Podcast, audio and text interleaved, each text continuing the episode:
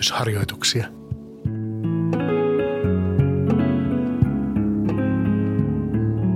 Hengellistä hyvinvointia ruuhkavuosiin. Lempeyttä arkeen.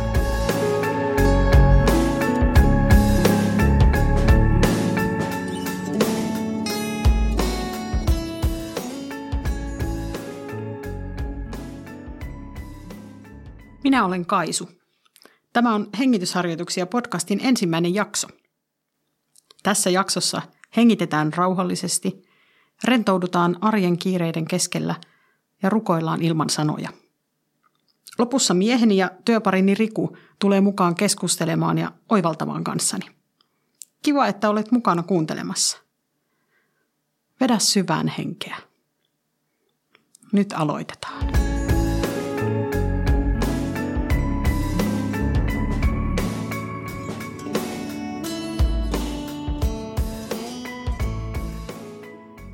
Viime keväänä katsoimme Rikun kanssa kaikki Star Wars-elokuvat. Tiedostan nyt, että tämä on vähän riskaabeli tapa aloittaa.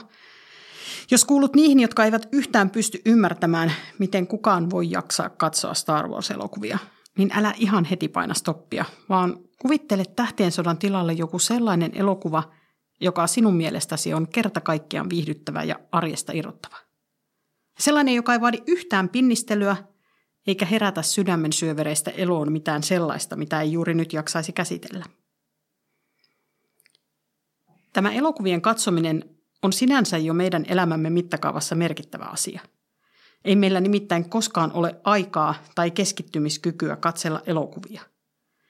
Jos niin teemme, se on yleensä pois yöunista. Viime keväänä kotisohvalla tapahtuvalle irtiotolle arjesta oli kuitenkin niin iso tarve – että katsoimme koko maratonin läpi.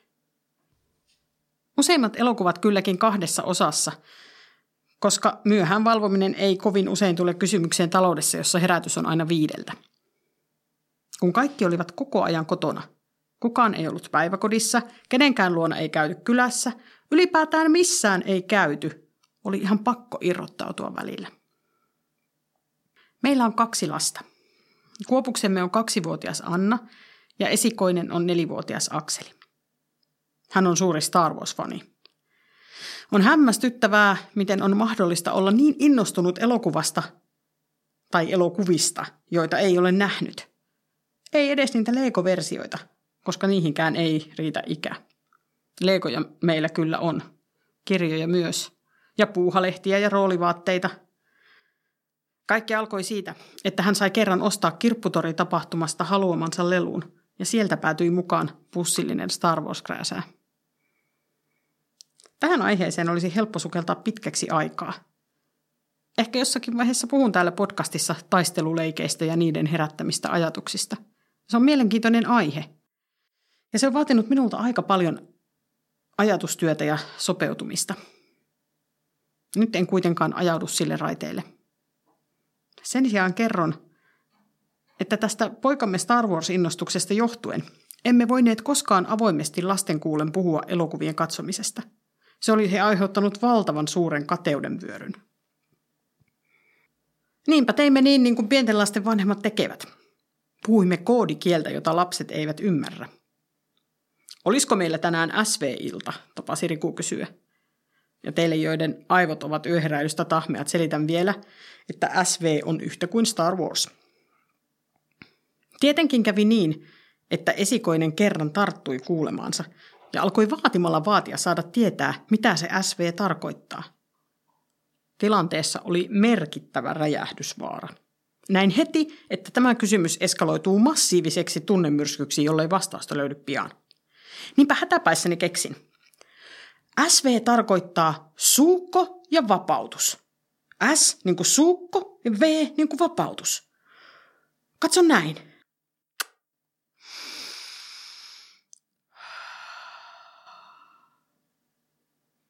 Annoin lapselle suukon, vedin syvään henkeä ja nostin kädet sivukautta ylös ja ulos hengityksellä laskin ne alas. Kokeilepa, tämä on ihana rauhoittavaa ja rentouttavaa. Lapsi teki työtä käskettyä. Kaikki teimme. Ja rentouduimme. Nauratti myös aika paljon, sillä se selitys upposi. Ehkä pieni epäilyksen siemen jäi, mutta kaipa rentoutuminen helpotti hyväksymistä. Muutaman päivän kuluttua istuimme yhdessä olohuoneessa. Oli alkamassa sohvahartauden kuvaus. Teimme keväällä joka viikko hartausohjelman YouTube-kanavallemme ja lapset olivat siinä mukana. Ohjelmat ovat edelleen katsottavissa. Nyt syksyllä olemme jatkaneet niiden tekemistä Tampereen osastolla kerran kuussa. Jos siis kaipaat koko perheelle sopivaa hartausohjelmaa, jossa puhe on aikuisille suunnattua, mutta lapset on koko ajan otettu huomioon ja heille on kivaa tekemistä, niin hartaudet löydät Pelastusarmeija Tampere YouTube-kanavalta. No niin, mainostamiseksihän tämä nyt lipsahti. Palataan sinne meidän olkkariin, jossa lapset ovat vähän rauhattomia eivätkä malttaisi pysyä erossa teknisistä laitteista. Minä istutan heidät sohvalle ja kysyn, mikä hän nyt auttaisi rauhoittumaan? Silloin Akselin silmiin syttyy oivaltamisen valo. Tehdään suukko ja vapautus. Ja niin me teemme. Se auttoi. Kuvaukset saatiin hyvässä tunnelmassa käyntiin. Ja siitä tuli perinne. Tällä viikolla olemme kuvanneet lokakuun sohvahartauden ja taas aloitettiin tekemällä suukko ja vapautus. Lempeyttä arkeen Instassa pääset tirkistelemään kulisseihin ja näet, miltä suukko ja vapautus näyttää. Se on nimittäin monta kertaa tallentunut kameroille. Onko teidän perheellä joku oma rauhoittumisrituaali? Voit käydä kommentoimassa sen sinne Instaan. Hengittäminen on ihan hirveän tärkeää. Erityisesti kiireen keskellä hengityskin muuttuu pinnalliseksi ja koko keho kiristyy kiristymistään ja mielisen mukana. Minulle on opettajavuosiltani jäänyt mieleen eräs kahdeksannen luokan oppitunti. Ennen aikaani pelastusarmeijassa ehdin nimittäin olla kymmenisen vuotta peruskoulun opettaja. Oli kiireinen päivä ja tunti pääsi ehkä alkuun jotenkin vähän myöhässä. Opetettavana oli paljon uusia käsitteitä. Minulla oli niistä oikein hyvä PowerPoint-esitys. Luokka kuunteli kuuliaisesti hiljaa, kun pahdoin asiaa tulemaan. Kymmenisen minuuttia sain tykittää, kunnes yksi takarivin sellainen lunkkityyppi totesi, että Kaisu, vedä välillä henkeä. Silloinkin alkoi naurattaa. Tein työtä käskettyä ja kysyin, oliko kukaan oppinut mitään. Oppilaat pudistelivat päätään. Aloitimme alusta uudelleen, hengittäen ja rauhallisempaan tahtiin minä enemmän läsnä ollen. Pelastusarmeijan upseerikoulussa yksi parhaita vierailevia luennoitsijoita oli ruotsalainen upseeri, jolla oli vahva psykologian osaaminen ja pitkä kokemus terapiatyöstä. Hän opetti meille paljon ihmistyössä tarpeellista. Erityisesti on jäänyt mieleeni hänen opetuksensa hengittämisestä. Kun auttamistyössä kohtaamme paljon ihmisiä ja kuuntelemme heidän huoliaan, voi se joskus olla hyvin kuormittavaa. On tärkeää oppia ymmärtämään, millaisessa rytmissä itse pysyy hyvinvoivana. Kuinka monta hengitystä tarvitaan asiakkaiden välissä. Tuota opetusta olen yrittänyt soveltaa myös arkeen lasten kanssa. Jos pahdan liian lujaa enkä pysähdy hengittämään, alan kiristyä. Joskus riittää ihan lyhytkin pysähtyminen ja yksi syvä, kunnollinen ja rentouttava hengitys.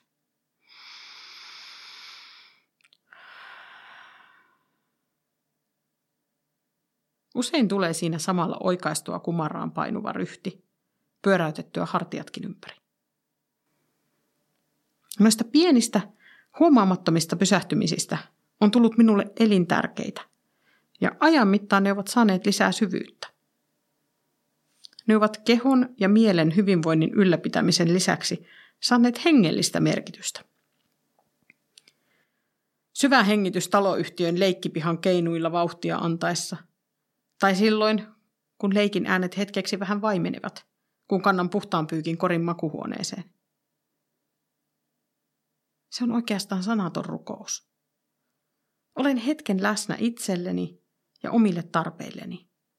Ja samalla tietoinen myös Jumalasta, joka rakastaa juuri minua ja kannattelee arkeani, tietää haasteeni ja ymmärtää kaipaukseni. Pelastusarmeijan upseerikoulussa sain aikanaan tutustua hiljaisen keskittyneen rukouksen menetelmään. Se on rukous, jossa ei juurikaan käytetä sanoja, vaan rauhoitutaan ja ollaan hiljaa Jumalan läsnäolossa. Siinäkin hengityksellä on tärkeä merkitys. Ideaalitilanteessa valitaan paikka, jossa on hyvä olla, ehkä jotakin kaunista ja rauhoittavaa ympärillä. Istutaan hyvässä ja rennossa asennossa ja hengitetään rauhallisesti. Jumalaa voi rukouksessa puhutella sillä nimellä, joka itselle tuntuu luontevimmalta. Rukoukseksi riittää yksi lause tai vain pari sanaa. Minun rukoukseni on usein, tule Jeesus. Tule Jeesus. Rukouslause rytmitetään omaan hengitykseen. Sitä voi toistaa niin monta kertaa kuin tuntuu tarpeelliselta keskittymisen kannalta. Sitten ollaan vain hiljaa. Mitä pidemmällä kristityn tietäni kuljen, sitä tärkeämmäksi hiljainen rukous on minulle tullut, vaikka sille ei lapsiperhearjesta juurikaan tilaa löydy. Ihan valtavaa armoa olen kokenut niissä pienissä hengityshetkissäni. Jumala ei vaadi minulta hengellisiä suorituksia. Hänelle riittää huokauskin. Minä itse tarvitsen kyllä enemmän ja muutakin kuin nuo lyhyet hengityspaikat. Mutta silloin, kun muuhun ei ole tilaa, aikaa eikä keskittymiskykyä, ne kannattelevat. Niiden myötä olen tullut tietoisemmaksi siitä, että Jumala on läsnä arjessani. Hän ei katsele meluavia ja tarvitsevia lapsiani vaivaantuneesti etäältä, niin kuin ravintolan naapuripöydän tyylikäs illallisseurue, muka hyväksyen, mutta kuitenkin oikeasti ärtyneenä. Hän ei ajattele, että minun pitäisi pystyä raivaamaan lapset johonkin syrjään hänen tieltään. Lapseni ovat hänen ihmeellistä luomistyötään, hänelle äärettömän rakkaita. Hän ei koskaan moiti minua siitä, että käytän aikani lasten ja kodin hoitamiseen.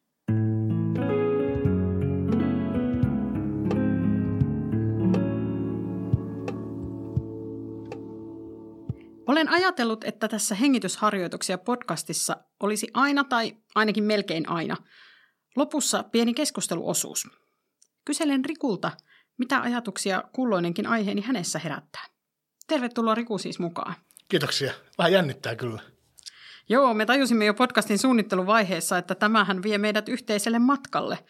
Ja tulemme ehkä näiden keskustelujen myötä puhumaan sellaisistakin aiheista, joista ei kotona helposti muuten tulisi puhuttua ihan mielenkiinnolla odota, mitä toisistamme opimme.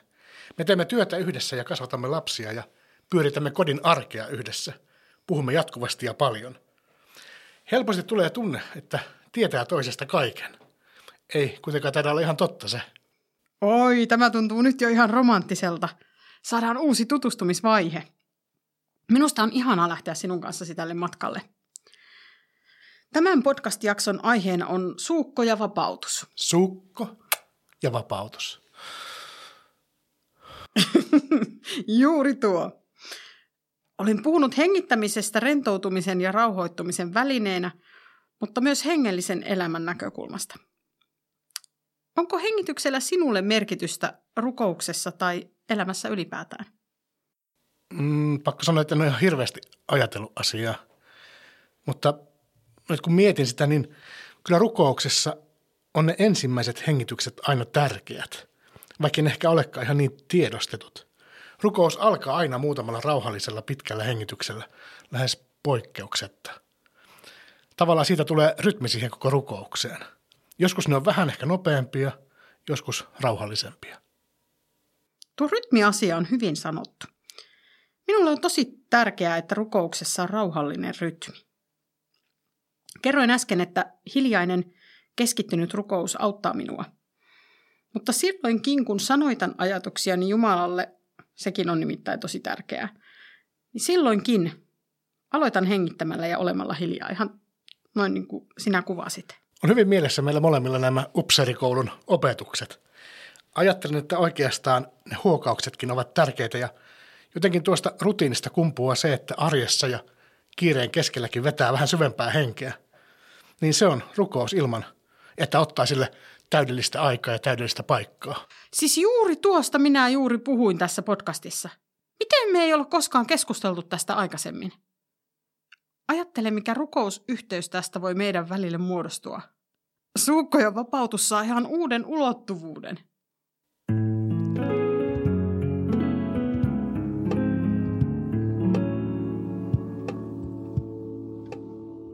Hengitysharjoitusten kanssa vuorottelee joka toinen viikko Seikkailemaan podcast, jossa Riku kertoo raamatun kertomuksia lapsille ja aikuisillekin ja vinkkaa kivaa tekemistä automatkalle tai sadepäiviin.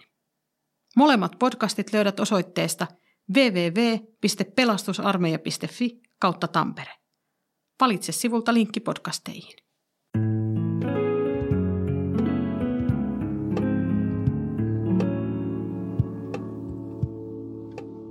Kiitos kun kuuntelit hengitysharjoituksia. Seuraavalla kerralla, kahden viikon päästä, puhun sylipäikkäreistä ja kadonneesta kutsumuksesta. Tule mukaan ja vinkkaa kavereillesikin. Muista myös seurata Lempeyttä arkeen Instagramissa. Hengitä syvään. Sinua kannetaan.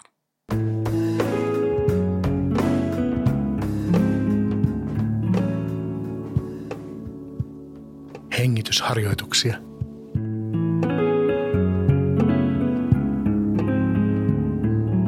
Hengellistä hyvinvointia ruuhkavuosiin. Lempeyttä arkeen.